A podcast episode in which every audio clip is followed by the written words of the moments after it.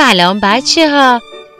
کتابی که از کتابخونه کوچیک انتخاب کردیم اسمش هست قدم یازدهم. نویسنده سوسن تاقدیس، تصویرگر علی رضا گلدوزیان. انتشارات کانون پرورش فکری کودکان و نوجوان. به نام خدا. قدم یازدهم. مثل همیشه یکی بود یکی نبود، غیر از خدا هیچ کس نبود. زیر گنبد کبود یه روز صبح زود یه شیر بزرگ یه بچه کوچیک به دنیا آورد. کجا؟ توی یه جنگل پردرخت؟ نه. توی یه غار بزرگ؟ نه. اون بچهش رو توی یه قفس، توی یه باغ وحش وسط یه شهر شلوغ به دنیا آورد. چند روز گذشت. شیر کوچولو کمی بزرگتر شد. اون هر روز شیر مادرش رو میخورد و با دم به اون بازی میکرد. از سر و کولش بالا میرفت و گاهی هم توی قفس راه میرفت. از اول قفس تا آخر اون فقط 10 قدم بود. شیر کوچولو وقتی 10 قدم میرفت سرش میخورد به میله های قفس و دنگ صدا میکرد و درد میگرفت. شیر کوچولو زود یاد گرفت که بعد از قدم 10 دیگه جلو نره. وقتی 10 قدم میرفت مینشست و دست و صورتش رو میلیسید، یا اینکه دور خودش میچرخید تا دم به خودش رو بگیره، یا اینکه بر میگشت و 10 قدم میرفت تا برسه به میله های اون طرف قفس. آدمای شهر هر روز می اومدن و اونو تماشا می کردن. از کاراش تعجب می کردن و می خندیدن. نگهبان باغ وحش هر روز می اومد و قفس رو باز می کرد و برای مادر و شیر کوچولو آب و غذا می گذاشت. بعدم در قفس رو می بست و می رفت. یه روز نگهبان باغ وحش یادش رفت در قفس رو ببنده. لای در باز موند. شیر کوچولو از لای در بیرون رو تماشا کرد. بعد پاش رو از قفس بیرون گذاشت. راه افتاد. 10 قدم رفت. رسید به باغچه‌ای که یه بوته بزرگ گل یاس توی اون بود. شیر کوچولو جلوتر نرفت. اون 10 قدم برداشته بود. خیال میکرد اگه قدم 11 رو برداره سرش میخوره به میله های قفس و دنگ صدا میکنه. زیر بوته گل یاس نشست. براش خیلی عجیب بود، چون همیشه 10 قدم که میرفت میرسید به میله ها، ولی حالا زیر یه بوته یاس پر از گل نشسته بود، جایی که هیچ کس اونو نمیدید. هر چی فکر کرد چیزی نفهمید. اون وقت سرش رو روی زمین گذاشت و خوابید. از اون طرف نگهبان باغ وحش یک دفعه یادش اومد که در قفس شیرا رو نبسته. فهمید که چه دست گلی به آب داده. با 2 دست محکم به سرش زد و با داد و بیداد همه رو خبر کرد. همه جا رو گشتند ولی شیر کوچولو رو پیدا نکردند. فکر کردن حتما از باغ وحش بیرون رفته. اون وقت خبر گم شدن شیر کوچولو رو از رادیو به مردم شهر دادند. عده‌ای از مردم وقتی شنیدند اخم کردند و گفتند چه بد شد، حالا بچه شیر کل شهر رو به هم میریزه. عده‌ای دیگه از مردم گفتند چه خوب شد، حالا شیر کوچولو میفهمه که دنیا خیلی بزرگتر از قفس کوچیک اونه. شیر کوچولو هنوز اینو نفهمیده بود، چون قدم 11 رو بر نداشته بود. اون زیر بوته گل یاس خواب بود. مامورای باغ وحش مامورای پلیس رو هم خبر کردند. اونا با هم همه جا رو دنبال شیر کوچولو گشتند، اما اونو پیدا نکردند. چند ساعت بعد از رادیو به مردم خبر دادند بچه شیر فراری از شهر بیرون رفته، ممکنه به پارک رفته باشه. اونایی که بچه شیرا رو دوست نداشتند فوری گفتند چه بد شد، حالا دیگه از ترس بچه شیر نمیتونیم به پارک بریم. اما اونایی که بچه شیرا رو دوست داشتند خندیدن و گفتند چه خوب شد، حالا شیر کوچولو توی پارک میدوه و بازی میکنه. اون میفهمه که دنیا چقدر بزرگتر از قفس اونه. اما شیر کوچولو هنوزم اینو نفهمیده بود، چون قدم 11 رو بر نداشته بود. اون زیر بوته گل یاس خواب بود. مامورای باغ وحش و مامورای پلیس با مامورای پارک همه جای پارک رو گشتند. زیر و روی درخت‌ها رو نگاه کردند، اما شیر کوچولو رو پیدا نکردند. اون وقت بازم از رادیو به مردم شهر خبر دادند شیر فراری در پارک نیست، حتما به کوه رفته است. اونایی که از شیرا بدشون میومد عصبانی شدن و گفتند خیلی بد شد، حالا دیگه تو کوه خونه میسازه و اونجا میمونه، ما دیگه نمیتونیم به کوه بریم و کوهنوردی کنیم. اما اونایی که از شیرا بدشون نمیومد خوشحال شدند و گفتند دیگه از این بهتر نمیشه، حالا شیر کوچولو میفهمه که کوه چیه و آسمون چقدر بلنده و دنیا چقدر بزرگتر و قشنگتر از قفس 10 قدمی اونه. شیر کوچولو هیچ کدوم اینا رو نفهمیده بود، چون هنوز قدم 11 رو بر نداشته بود. اون زیر بوته گل یاس خواب بود. همون موقع نگهبان باغ وحش یادش افتاد که وقت غذا دادن به شیراست. در قفس رو باز کرد و غذای شیرا رو توی قفس گذاشت. شیر کوچولو بوی غذا رو شنید، از خواب بیدار شد، چشمای خوابالوش رو مالید و بعد 10 قدم دوید و از لای در قفس که باز بود رفت توی قفس، پرید سر ظرف غذا و شروع کرد به خوردن. نگهبان اونو دید و از خوشحالی فریاد کشید، بالا و پایین پرید و همه رو خبر کرد. چند دقیقه بعد از رادیو به مردم خبر دادند شیر کوچولو به قفس خودش برگشته. اونایی که از شیرا می ترسیدند نفس راحتی کشیدند و گفتند چه خوب شد، حالا دیگه بچه شیر مزاحم هیچ کس نمیشه. اما اونایی که از شیرا نمی ترسیدند با قصه گفتند چه بد شد، حالا شیر کوچولو نفهمید که دنیا چقدر بزرگ و قشنگه. حالا سالهای سال از این اتفاق گذشته. بچه شیر بزرگ شده و خودش چند تا بچه داره، اما هنوزم نمیدونه اگه اون روز قدم 11 رو برمی داشت سرش به میله قفس نمیخورد. نمیدونه اگه قدم 11 و بعد قدمهای دیگر رو برمی داشت میتونست تا کجا بره و چه چیزایی رو ببینه.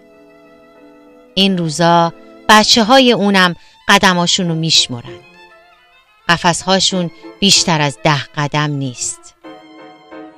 یکی از اونا همیشه سعی میکنه سرشو از لای میله های قفس بیرون بیاره. شاید اون یه روز از قفس بیرون بیاد و 10 قدم، 11 قدم، 100 قدم و یا 1000 قدم جلو بره. شاید بچه هاشو توی کوه به دنیا بیاره. اون وقت اونا به جای اینکه تو قفس 10 قدمی زندگی کنن لابلای درخت‌ها بازی میکنن و برای بچه هاشون تعریف میکنن که دنیا چقدر بزرگتر و زیباتر از یک قفس 10 قدمیه. خب بچه ها، شما چی فکر میکنید؟ به نظرتون جای شیرا توی قفس باغ وحشه یا توی جنگل؟ کجا میتونن خوشحال تر باشن، آزاد تر باشن؟ از دوست عزیزمون مهرسام و پدر و مادر مهربونش سپاسگزارم که در خوندن این کتاب من را همراهی کردند. یادتون باشه کتاب قدم یازدهم رو از انتشارات کانون پرورش فکری کودکان و نوجوانان میتونید تهیه کنید. تا کتاب بعدی از کتاب خونه کوچیک، خدا نگهدار.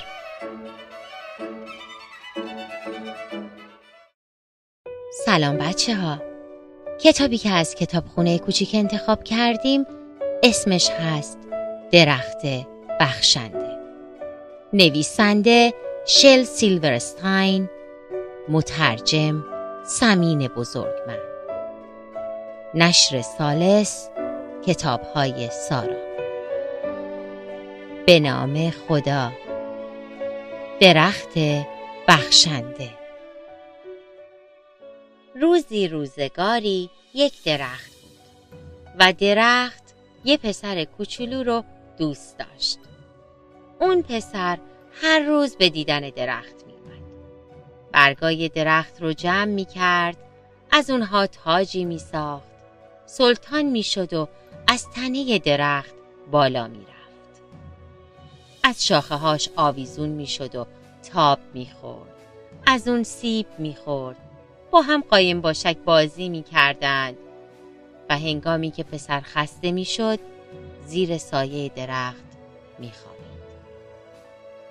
پسر درخت رو خیلی دوست داشت و درخت از این موضوع شاد بود. اما زمان در گذر بود و پسر بزرگ میشد و درخت تنها تر می شد. تا روزی پسر نزد درخت آمد. درخت به او گفت: بیا پسر، از تنم بالا بیا و با شاخه هایم تاب بخور و از سیب هایم بخور و زیر سایه‌ام بازی کن و خوشحال باش. من بزرگتر از آن هستم که از تنت بالا بروم و بازی کنم. من میخواهم چیزهایی بخرم و سرگرمی داشته باشم. من به مقداری پول نیاز دارم. آیا میتوانی مقداری پول به من بدهی؟ متاسفم، من پولی ندارم به تو بدهم. من فقط برگ و سیب دارم. سیبهایم رو به شهر ببر و بفروش. اون وقت پولدار و خوشحال خواهی شد. و پسر از درخت بالا رفت. سیبها را چید و با خود برداشت و برد. با این حال درخت خوشحال بود. اما تا مدتها بعد پسر برنگشت و درخت غم زده بود. تا یک روز پسر برگشت. درخت از خوشحالی به خود لرزید و گفت: بیا پسر، از تنم بالا بیا و با شاخه هایم تاب بخور و از سیب هایم بخور و زیر سایه‌ام بازی کن و خوشحال باش. من آنقدر گرفتارم که نمیتوانم از درخت ها بالا بروم. من یک خانه میخواهم تا من را گرم نگه دارد. من زن و بچه میخواهم.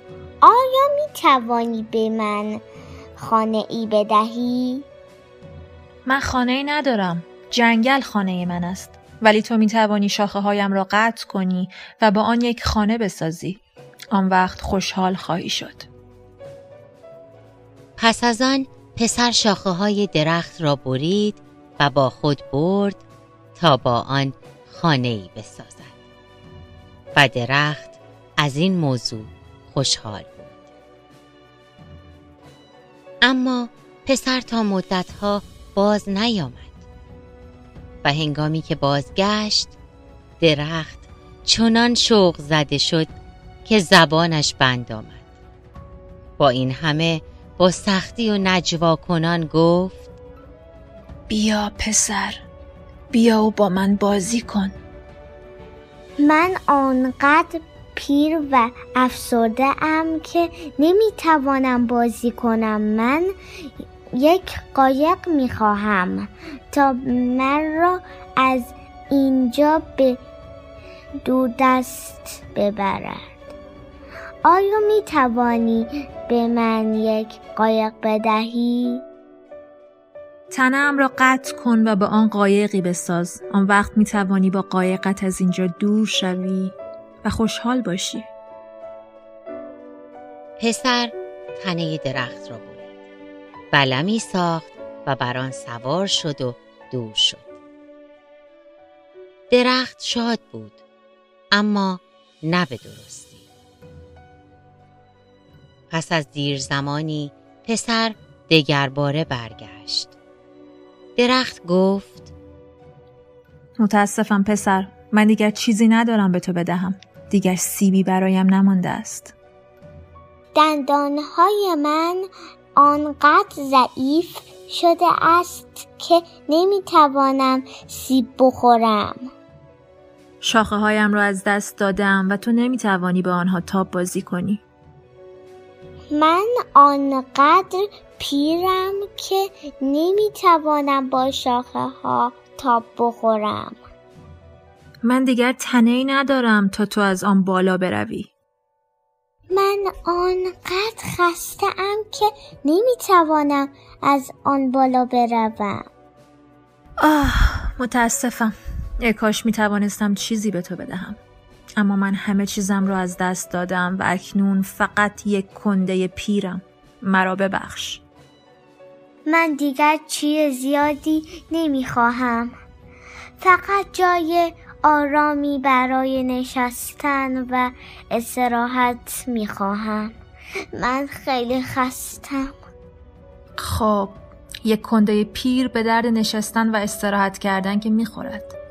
بیا بنشین پسر، بنشین و استراحت کن. پسر همین کار رو کرد و درخت همچنان شاد بود. خب بچه ها، تا حالا به این فکر کردید که چقدر طبیعت، مخصوصا درخت ها رو دوست دارید؟ چه اندازه اونها ما رو دوست دارن و برای زندگی ما مفید هستن. به نظر شما چه کارایی برای حفظ و نگهداری اونها میتونیم انجام بدیم؟ از دوست عزیزمون رنگین کمان و مادر مهربونش سرکار خانم آنالی اکبری سپاسگزارم که در خوندن این کتاب من را همراهی کردن. یادتون باشه کتاب درخت بخشنده رو از نشر ثالث کتاب‌های سارا میتونید تهیه کنید. تا کتاب بعدی از کتاب خونه کوچیک، خدا نگهدار.